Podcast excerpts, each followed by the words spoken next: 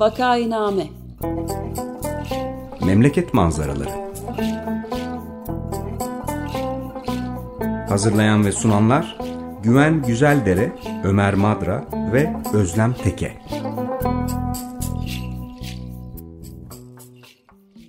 Günaydın Vakainame'ye hoş geldiniz. Burası 95 FM Açık Radyo. Vakainame'yi Ömer Madre, Özlem Teke ve ben Güven Güzeldere birlikte yapıyoruz. Bugün konuğumuz Anayasa Hukukçusu Murat Sevinç. Hoş geldiniz Murat Bey. Hoş bulduk, merhaba. Merhaba, hoş geldin Murat. Merhabalar Ömer Bey. Merhabalar, konuğumuz Murat Sevinç 1988'de Türkiye'ye girdi. 95 yılında aynı kurumda siyaset bilimi yüksek lisansına başladı ve yine aynı yıl Aralık ayında anayasa kürsüsü asistanı oldu. Anayasa hukuku ve tarihi konusunda makaleleri ve kitapları bulunmaktadır. Aralarında Radikal 2, Diken ve Duvar'ın da olduğu birçok dergi ve gazetede yazı ve makaleleri yayınlanmıştır. 7 Şubat 2017 gecesi yüzlerce meslektaşıyla birlikte o halk harikası ile anayasa ve hukukun bilinen ilkelerine aykırı bir biçimde kamu görevinden atılmıştır. Hoş geldiniz hocam. Hoş bulduk Özlem Hanım, merhabalar. Şimdi epey bir süredir seçim e, gündemde, Türkiye'nin gündeminde fakat e, geçen hafta itibariyle e, tamamıyla seçim zeminine herhalde girmiş bulunuyoruz. Çünkü Cumhurbaşkanı 14 Mayıs'ta seçim e, olacağını ilan etti. Fakat tabii bu zeminde e, pek çok yasal soru var ve her zaman olduğu gibi bu yasal sorularda sıkıştığımızda biz Murat Sevinç'in kapısını çalıyoruz. E, sağ olsun gelip sorularımızı e, yanıtlamayı kabul etti. E, kendi ben, Murat ben Sevinç... teşekkür ederim. Diken e, haber sitesinde yazmış olduğu bir yazı var 22 Ocak tarihli. Orada da diyor ki Yüksek Seçim Kurulu'nun 2011 kararı yanlıştır. Bir seçim oy verme günü başlamaz. Şimdi bu bir soru yani seçim e, oy verme günü mü başlar? Peki öyle olursa işte yurt dışında daha önceden oy kullanacakları nasıl bir istisna olarak göreceğiz filan bu bir soru. E, Cumhurbaşkanı seçim tarihini e, anons edebilir mi? Bu başka bir soru. İşte biri eski e, sistemde, biri yeni sistemde olmak üzere iki kez Cumhurbaşkanlığı yapmış olan bir kişi bir kez daha Cumhurbaşkanlığı adayı olabilir mi? Bunların hepsi aslında hukuki sorular. Yasaya ve anayasaya göre bir şekilde tek bir e, karara bağlanması, tek bir sonuca ulaştırması bize gerekir ama genellikle öyle olmuyor. E, şimdi bütün bunların üstüne bir de son bir şey daha söyleyeyim. E, muhalefet, e, ana muhalefet lideri Kemal Kılıçdaroğlu bu konuda e, işte Yüksek Seçim Kurulu'na bir itirazda bulunmayacaklarını çünkü o kurulun üyelerini zaten Erdoğan'ı seçtiğini dolayısıyla itiraz etseydi bir faydası olmayacağını söylemiş. Doğrusu bunu da hiç anlamıyorum. Bunun herhalde hukukla alakası yok. Daha ziyade bana bir e, öğrenilmiş, içselleştirmiş bir e, çaresizlik e, psikolojisinden kaynaklanıyor gibi geliyor e, herkesin çok endişeli olduğu yani seçim olacak mı olmayacak mı diye bile tartışılan e, şu günlerde ya da seçim olursa güvenlikli geçecek mi diye tartışılan şu günlerde işte biz itiraz etmeyeceğiz ne yapalım çünkü zaten e, sonucu değiştiremiyoruz demek e, işte seçim göz göre göre çalınırsa da buna karşı bir şey herhalde yapmayacağız demektir. Bu akıl yürütme beni buraya götürüyor ama Belki ben gereğinden fazla karamsar düşünüyorum. Her halükarda e, seçim hangi gün başlardan e, başlayalım. Bu da önemli çünkü işte seçim yasası değişti. Yeni yasayla mı, yeni yasaya göre mi bir seçim yapacağız, eskisine göre mi yapacağız? Yani Cumhurbaşkanı'nın ne istediği belli ve çok büyük ihtimalle onun istedikleri olacak ama yine de işin ne kadarının e, hukuki ne kadarının hukuksuz olduğunu anlamamız önemli diye düşünüyorum. Bu yüzden e, Murat Sevinç'e danışıyoruz. E, çok teşekkür ederim. Söylediklerinize katılıyorum. Öğrenilmiş çaresizlik e, dediniz galiba şey için CHP'lilerin e, Kılıçdaroğlu, Kemal Kılıçdaroğlu söyledikleri. Şimdi genel olarak e, muhalefetin bir kesimindeki şey tutum aslında Kılıçdaroğlu'nda var. E, onu destekleyenler de var. Yani bir e, teslimiyetçilik e, söz konusu doğrusu. E, ve e, çok da iri sözlerle de konuşmalar yapıyorlar ve tepki gösteriyorlar bu konuları gündeme getirenlere. Oysa bu konuyu ben ya işte benim gibi başkaca gündeme getiren insanlar, siyasetçiler ya da e, akademisyenler hayatı, seçimi, her şeyi e, bu yasaların ya da anayasanın normlarından ibaret saydığı için değil, önümüzde e, uygulanması gereken, uyulması gereken kurallar olduğu için gündeme getiriyor. E, eh siz de bunları savunursunuz ya da savunmazsınız ama biz bunları savunursak e, bizim aleyhimize olur. Yani hukuku savunmak bizim aleyhimize oluru e, benim anlamam pek kolay değil, pek mümkün değil. Ama işte böyle bir muhalefet var. Ne yapalım? Bu hikaye sizin de söylediğiniz gibi birden çok soru var. E, ben 2018'de henüz Cumhurbaşkanı seçilmemişken Recep Tayyip Erdoğan e, o gün bu tartışmalara bir baktım. Ha işte bunu e, ikinci seçim olarak algılıyorlar. Yani yeni sistemin ilk seçimi. E, daha doğrusu ikinci seçim değil de yeni sistemin ilk seçimi olarak algılıyorlar falan. Bunun üzerine yani böyle bir iki şey duyunca ta o zaman 2018'de e, işte böyle bir başlığını tam hatırlamıyorum ama işte ilginç bir anayasa tartışması ya da anlaşılması güç anayasa tartışması gibi bir kere bir yazı yazmıştım ve böyle bir şey yok. Bu ikinci seçimi dolayısıyla son seçimi. Bundan sonra eğer yeniden seçilmek istiyorsa ancak önümüzdeki beş yıl içinde meclisin erken seçim kararı alması gerekir anayasaya göre diye bir yazı yazdım. Doğal olarak ilgi çekmedi e, bu yazı. E, fakat e, tabii burada işte e, muhalefetin bir e, hatası olduğunu yine düşünüyorum. Aslında çok önceden gündeme getirilmesi, üzerinde durulması ve önlemi alınması ve tartışmaya başlanması gereken bir konuyu e, eh artık seçimlere birkaç ay kala tartışamayacak durumdalar ya da tartışmak istemiyorlar. Ama bu aslında yıllar önce başlatılması gereken bir tartışmaydı. Ee, evet, Cumhurbaşkanı. Şimdi ben e, ister, yani siz karar verin isterseniz hangi sorudan başlayacağımı bu süre şeyinde, zarfında. Galiba siz seçim hangi gündürden başlamamı e, istediniz. Yanlış anlamadıysam öyle değil mi? Ee, nasıl arzu ederseniz yani e, ama bu soruların hepsine değinelim istiyoruz. Tamam o zaman e, şeyden başlayayım. Evet Cumhurbaşkanı e, benim ve benim gibi düşünenlerin görüşüne e, ki çoğunluktaki görüş olduğunu rahatlıkla söyleyebilirim. Bunun aksini yalnızca iktidar partisi yandaşları savunuyor. İktidar partisi çevresindeki akademisyenler hatta onlar da çok yüksek sesle savunduklarını söyleyemem diyorlar. İstisnalar olmuyor. Ve iktidar partisi siyasetçileri savunuyor. Diyorlar ki efendim biz 2018'de yeni bir sisteme geçtik. E, bu da e, 2014'te e, ki e, seçimlerin sayılmayacağı anlamına gelir. E, bu e, böyle bir yorum anayasa hukukunda yapılamaz. E, anayasa tarihi bırakın hukukun teknik e, dünyasını anayasa tarihi içinde böyle bir yorum yapılamaz.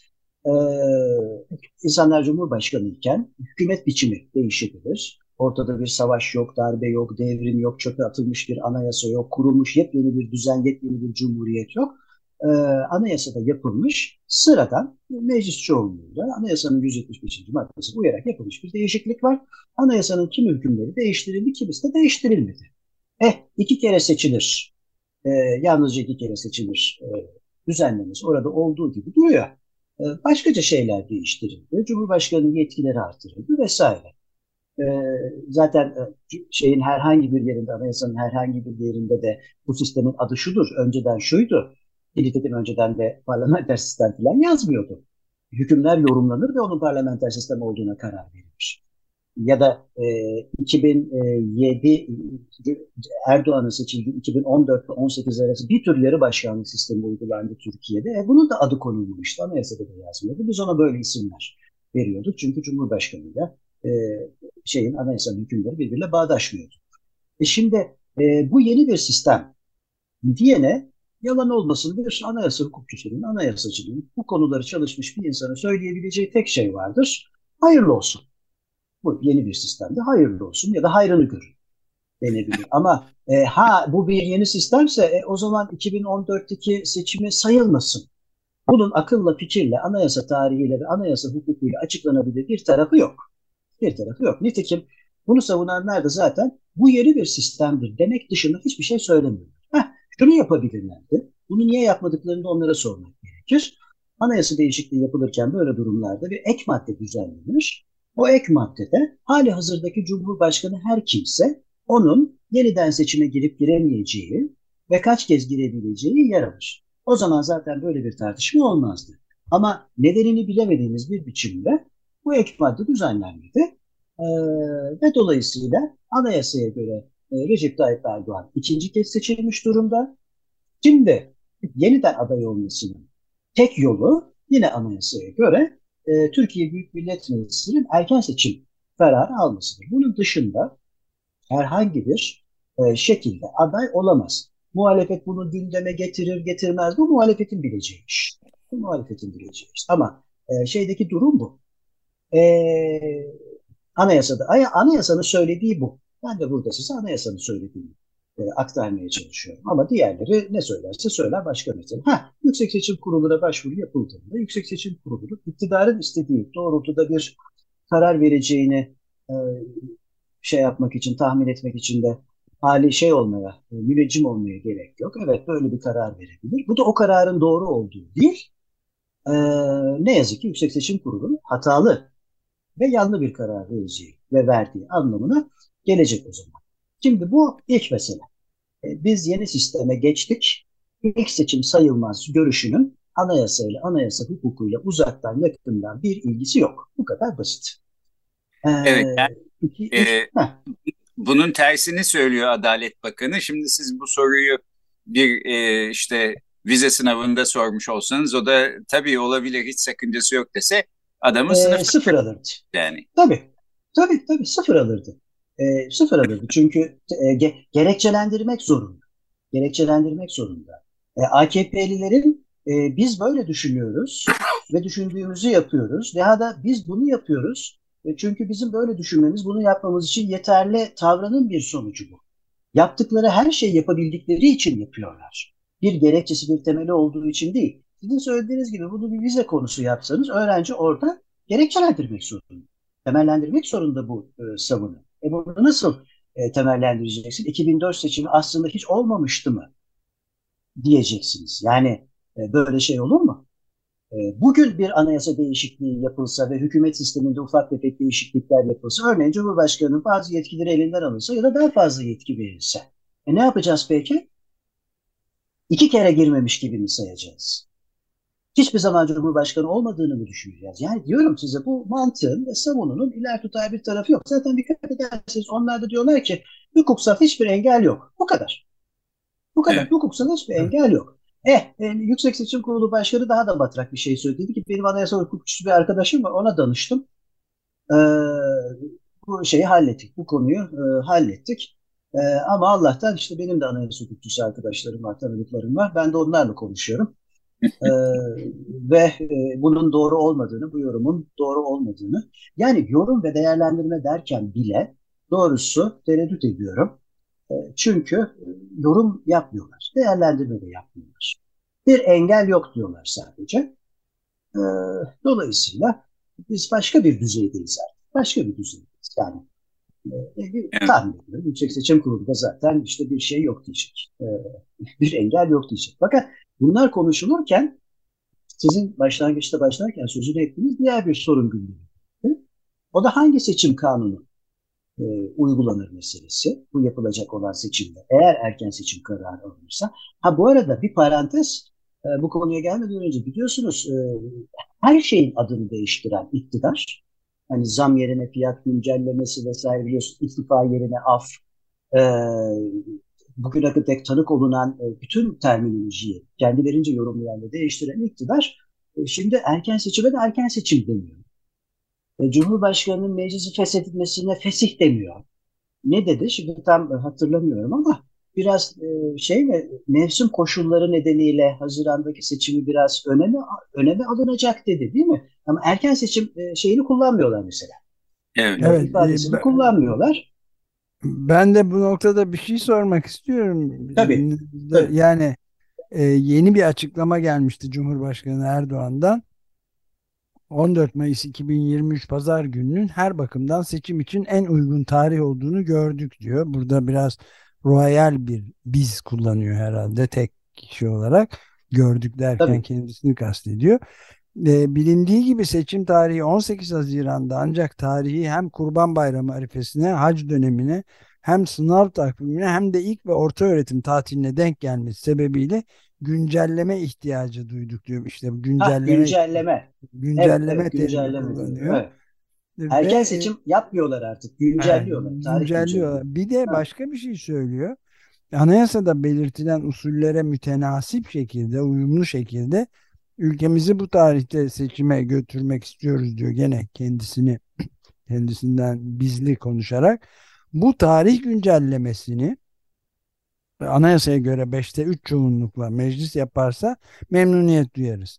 Mecliste gereken çoğunluğun sağlanamaması halinde Cumhurbaşkanı olarak biz seçimlerin 14 Mayıs'ta yapılabilmesini temin edecek bir takvimle kararımızı alıp süreci başlatacağız diyor. Ben yani bir mantık şeyi olarak kendi bendeki bir mantık sorunsalı olarak belki şunu sormak istiyorum. Yani o zaman neden oylama yapılıyor? Eğer böyle değiştirme yetkisi varsa Cumhurbaşkanı'nın hiç meclise gitmeden beşte üç çoğunluk falan aramadan doğrudan doğruya uygun en uygun ta takvimle kararı alıp süreci niye başlatmıyorlar diye bir soru geldi aklıma. Ee, bana kalırsa e, bu e, çok anlamlı bir soru Ömer Bey. Çünkü e, aslında yeniden yani meclis erken seçim kararı almadan aday olamayacağının o da ve onlar da farkında. E, bana kalırsa. Dolayısıyla bir şekilde o tartışmadan hiç olmazsa kurtulmak için Türkiye Büyük Millet Meclisi erken seçim kararı alsın. Ben de aday olayım istiyor. Çünkü evet. diğer türlüsünde hep bir e, şey olacak. E, aslında aday olamayacakken aday olan e, biri konumunda olacak. Dolayısıyla her ne kadar e, biz anayasa hukukçusu arkadaşlarımıza sorduk bilen deseler de e, yaptıklarının ne anlama geldiğinin onlar da onlar da farkında. Ona kalırsa bu yüzden e, Türkiye Büyük Millet Meclisi'nin bu kararı almasını tercih ediyor. E, fakat tabii şimdi Türkiye Büyük Millet Meclisi de Haziran'daki seçim için Mayıs'ta e, karar alması da bir tuhaf. Yani e, fakat alınabilir. Bunun önünde herhangi bir engel yok. Bunun adı da erken seçimdir. Tarih güncelleme falan değildir. Bizim hukuk sistemimizde tarih güncelleme diye bir şey yok. E, bir kavram yok. Erken seçim kararı alınmış. Cumhurbaşkanı meclisi fesheder erken seçim kararı. Ee, onun da adı erken seçim kararıdır. Seçimin yenilenmesi değildir. Orada seçimin yenilenmesi diyorlar. Ee, evet. 2017'den önce o seçimin yenilenmesi gibi bir şey söz konusu bir tek bir durumda. E, onu zaten yaşadık. Malumunuz 2015 Haziran seçimlerinden sonra hükümet kurulamadı ve anayasaya göre e, Türkiye Büyük Millet Meclisi seçimleri 45 gün içinde hükümet kurulamadığı için yenilendi ve Kasım'da yeni bir seçim yapıldı. Artık böyle bir müessese zaten yok bizde. Eh, e, onun aldığı karar da erken seçimdir, meclisin aldığı karar da erken seçimdir. Yine tahmin ediyorum e, bu sistem o kadar istikrarlı ki bakın koalisyonlara ve erken seçimlere artık paydos dediler ya hani uzunca bir süre. Ee, bunun adını da özellikle erken seçim olarak adlandırmıyorlar. İşte güncelleme, yenileme, geriye alma vesaire. Tabii oradaki şeylerde matrak yani e, işte hac mevsimi olması vesaire, çocukların tatile gidiyor olması filan seçimler için bunların hiçbiri bir seçimin erkene alınması için e, şey değil, e, gerekçe değil. Ama her neyse eğer Türkiye Büyük Millet Meclisi böyle bir karar verirse verir. Ve bunun için 360 milletvekili gerekiyor. 5'te 3. E, iktidarın, e, iktidar koalisyonunun oyu yetmediği için muhalefetin evet demesi e, ihtiyaç var. E, Yine bana kalırsa muhalefet evet dememeli ve seçimler zamanında yapılmalı ve bir e, aday olup olmama e, meselesi kesinlikle e, konuşulmalı. E, ama e, bildiğimiz muhalefet, bu gördüğümüz muhalefet e, muhtemelen e, işte kavgadan kaçmayız, hate falan diyerek e, hemen erken seçim kararı almasına destek olacaktır. Yani özellikle dünkü e, Kılıçdaroğlu'nun konuşmasından sonra ve e, kendisini eleştirenlerin hepsinin anlayamamakla, durumu kavrayamamakla, hukuksuzlukların farkına varmamakla itham eden o e, bana yani akıl almaz gelen e, şeyinin ardından, konuşmasının ardından bu böyle olacaktır. Dolayısıyla e, ke, meclis erken seçim kararı alırsa evet üçüncü kez aday olmasının önünde bir engel yok. Ama kendisi feshederse, ülkeyi seçime götürürse evet e, aynı kesinlikle söyleyebilirim rahatlıkla aday olamaz. Ama kararı verecek olan yer Yüksek Seçim Kurulu'dur. Onun da vereceği kararı tahmin edebiliriz. Peki hangi seçim e, yasası. Seçim yasasında geçen yıl yapılan değişiklikler uygulanabilir mi, uygulanamaz mı meselesi. Bu bir ara gündeme geldi biliyorsunuz. Tartışılır gibi oldu. Ee, ben yine Diken'de bu konu üzerine bir şey e, yazdım. Hmm. Ee, başka yerde yazan bir iki meslektaşımız da oldu bunun üzerine. E, fakat ondan sonra İktidar Partisi bir işte 2011 kararı çıkardı ortaya. 2011 kararından sonra konuyu uzatmak istemeyen muhalefet de doğrusu bundan çok memnun oldu ve e canım dedi işte e, Yüksek Seçim Kurulu 2011'de zaten bu konuda bir karar vermiş. E ne karar vermiş? Demiş ki seçimlerden kastedilen seçim günüdür. Seçim sürecinin başlangıcı değil, seçim günüdür. E, yani e, şimdi sinirlenmeden, e, sakin kalarak e, şey e, yorum yapmaya çalışmak hakikaten kolay değil. Şimdi e, iki, 2001 yılında yapılan kapsamlı ve 82 Anayasası'nda yapılmış en demokratik anayasa değişikliklerinden biri de kapsamlı değişikliklerden biri de 67. maddede yapılan değişiklikti. Bu 67. maddenin sonuna e, seçme, seçilme ve siyaset faaliyette bulunma hakkı başları başlığını taşıyan maddenin sonuna bir fıkra eklediler. Dediler ki seçim kanunlarında yapılan değişiklikler yürürlüğe girdiği tarihten itibaren bir yıl içinde yapılacak seçimlerde uygulanamaz. Bunun konulmasının nedeni tahmin edilebileceği gibi o güne dek e, iktidarların seçime giderken çok az süre kalmışken seçim kanunlarında, yasalarında kendi lehlerine değişiklikler yapması idi ve bunu engellemekti bunun konulması. Dolayısıyla amacı budur hükmün. Ee, değişiklik yapsa bile hiç olmazsa bir yıl içindeki seçimi uygulayamasın. Peki burada tartışma konusu ne? Buradaki seçimlerden ne kastediliyor? Oy verme günü mü? Yoksa diyelim ki 60 gün önce başlayan, şimdi olacağı gibi e, şey mi? Seçim hukukunun başladığı an mı? E, e, 2011 kararı diyor ki çoğunluk görüşü seçimlerden kastedilen oy verme günüdür. E, ama e, orada e, üç karşı oy yazarı var. E, üç, kar, üç üye karşı oy yazmış. Üçü de hayır seçimler e, seçim kararının alındığı ilan edildi ve seçim hukukunun başladığı gün başlar. Doğru olan da budur. E, Yüksek Seçim Kurulu bundan 11 yıl, 12 yıl önce böyle bir karar verdiyse verdi. Tanrı kelamı değil. Anayasa Mahkemesi kararları bağlayıcıdır. Anayasa Mahkemesi de içtihat değiştirir. Yüksek Seçim Kurulu da yanlış bir karar vermiştir. Karşı oyun yazarlarının görüşü doğrudur. E, bundan sonra da doğru karar vermesi için e, ikna edilmeye çalışılmalıdır. E, bu şeyde e, geçmiş 20 yıldaki şeylere baktığımızda 2001'de, 2002'de, 2007'de, 2017'de e, seçim yasasında değişiklikler, yapılan değişiklikler bir yıldan daha kısa bir sürede uygulanabildi. Bunun nedeni e, anayasaya geçici madde eklendi. Anayasaya geçici madde eklenirse elbette o süre kısaltılabilir. E, ve 67'nin bu sonuncu fıkrası devre dışı bırakıldı.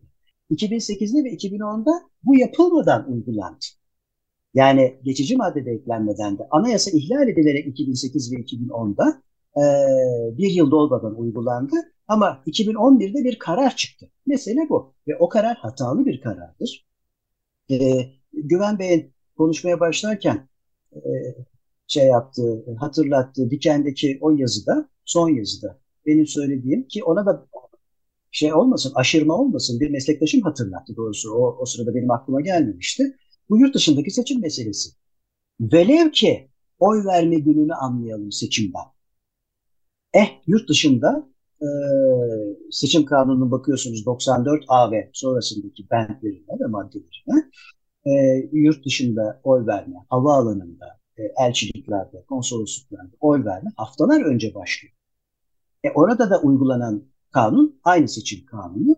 Dolayısıyla oy verme günü nedir sorusunu da rahatlıkla, hangi gün oy verme günüdür sorusunu da rahatlıkla sorabiliriz. E, akıl fikir, e, mantık e, ve hukuk yorum yöntemleri diyor ki ve Yüksek Seçim Kurulu'nda karşı oy, o kararda 2011 kararında karşı oy yazanlar diyor ki kardeşim seçim dediğin ilan edilip seçim hukukunun e, başladığı gün başlar. Oy verme gününden ibaret değildir. E ama şimdi iktidar bunu savunuyor. İşin e, vahim tarafı bunu savunan ve AKP'li olmayan işte ben muhalifim diyen filan ama konu üzerine 3 dakika bile düşünmediğinden, hiç kafa yormadığından emin olduğum bazı akademisyenler de tuttu böyle lafları etti. E, çünkü e, acil e, beyanatta bulunma hastalığı var Türkiye'de biliyorsun. Yani bir şey gerçekleşiyor. Bir mahkeme karar veriyor. 10 dakika sonra bir akademisyen arıyorlar, arıyorlar. Adam o sırada yemek yiyor falan mesela. Ve bu konu üzerine hiç düşünmemiş. Hemen çok değerli düşüncelerini ülkeyle paylaşıyor. Paylaşma ihtiyacı hissediyor. E ama biraz üzerine düşünüldüğünde e, o kararın hatalı olduğu ve hiç kimseyi bağlamadığı, bağlamak zorunda da olmadığı Yüksek Seçim Kurulu doğru karar vermeye e, yönlendirmenin de hepimizin, her birimizin ve görevi e, olduğunu e, söylemekte yarar var. Dolayısıyla e, e, niye seçim yasasındaki değişiklikleri uygulamak istiyorlar? O da herkesin malumu. E, çünkü şeydeki bu ittifaklardaki küçük partilerin e, alacağı oyları falan böyle çok anlamsız hale. Yani o ittifaktaki küçük partileri çok ezen ve önemsizleştiren bir şey oldu. Seçim yasasındaki bu değişiklik. Ve tümüyle aslında Millet İttifakı'na ve şimdi işte HDP ile diğer sol, şey, sol partilerin oluşturduğu e, ittifaka e, o zaman henüz o ittifak kurulmamıştı. Ama bu ittifaklara yönelik bir şey yani iktidarın lehine e, yapılan bir düzenleme. E, onları uygulamak istiyorlar. E, muhalefet e, ısrarla hayır uygulayamazsın. Bakın böyle değerlendirmeli demeliyken ne yazık ki e, işte çıkıp e, bunlarla zaman kaybetmeyeceğiz. E, efendim işte e, plan neyse evet. daha fazla uzatmayayım. Neler söylediğini hepimiz yani neler evet, söylediğini hepimiz biliyoruz. Böyle müthiş bir şey yani. Bir teslimiyetçi. Nasıl olsa kararı Yüksek Seçim Kurulu veriyor. Eh madem öyle kardeşim 37 yaşındaki biri aday olsun. Öyle ya. 40 yaşında diyor anayasada. Ya da yüksek öğrenim diploması olmayan biri aday olsun. Gerçi bu konu ayrı bir tartışma konusu biliyorsunuz Türkiye'de. Ya da e, e gelsin e, şey madem bu yasaların filan hiçbir önemi yok işte on binlerce 15 yaşında genç biz de oy kullanmak istiyoruz desin. Tahmin ediyorum bu CHP ya şimdi ağızlarına laf vermeyelim bu gençlerin canını sıkmayalım hadi gelin kullanın diyecek mesela açacak sandıkları 15 yaşlı 15 yaş hadi çocuklar e, filan diyecek benim anladığım. Yani böyle bir teslimiyetçilik nasıl olsa Yüksek Seçim Kurulu bu kararı verecek deyip bu konuyu bir mücadele alanı, siyasallaştırmamaları ve bir mücadele alanına dönüştürmemeleri ve sanki dönüştürseler başka hiçbir konu üzerine konuşmayacaklarmış, konuşamayacaklarmış e, izlenimi yaratmaları e, Türkiye'nin muhalefet talihsizliğiyle ilgili bir durum. Evet, burada da evet. galiba süreyi bitirdik gibi. Programın sonuna geldik. Peki yani kıssadan hisse olarak şunu o zaman ben anlıyorum. Bu seçim 14 Mayıs'ta olursa ve Cumhurbaşkanı'nın meclisi feshetmesiyle gerçekleşirse en az iki hukuksuzluk e, yaşamış olacağız. E, bir tanesi Cumhurbaşkanı adayı olamayacak birisinin Cumhurbaşkanı adayı olması, öbürü de yeni seçim sisteminin e, aslında yürürlükte olmaması gereken bir tarihte yürürlükte olması diye anlıyorum bu söylediklerinizden. Fakat e, kesinlikle, kesinlikle. E, hukuksuzluklardan herhalde e, bir kitap olur e, son yıllardaki anayasa ihlallerini bir araya getirseniz. Peki böylece ciltlerce ciltlerce kitap olur. E, muhalefetin e, verdiği izinlerden de doğrusu birkaç cilt çıkar. Yani göz yumduklarından da birkaç cilt çıkar. Evet. Ben evet, de aslında bu Diken'deki yazınızdan küçük bir alıntı yaparak bitirmek istiyorum. Orada diyorsunuz ki muhalefet doğru yorumu benimsemeli. Yanlışı savunmak, o yanlışa tutunup e canım böyle bir karar var işte uzatmayalım artık demek neyin nesi diye soruyorsunuz. Çok doğru. Ee, sonra Atalan Üsküdar'ı geçiyor filan yanlış karar yanlış karardır e, diye bitiriyorsunuz. E, biz de tabii buna katılıyoruz. Evet anlattığınız için biz bugün çok teşekkür ederiz Murat Bey. Çok ben teşekkür ederim. Çok, ben teşekkür ederim. Sağ olun. Peki, görüşmek üzere. Hoşçakalın. Hoşçakalın. Sağ olun.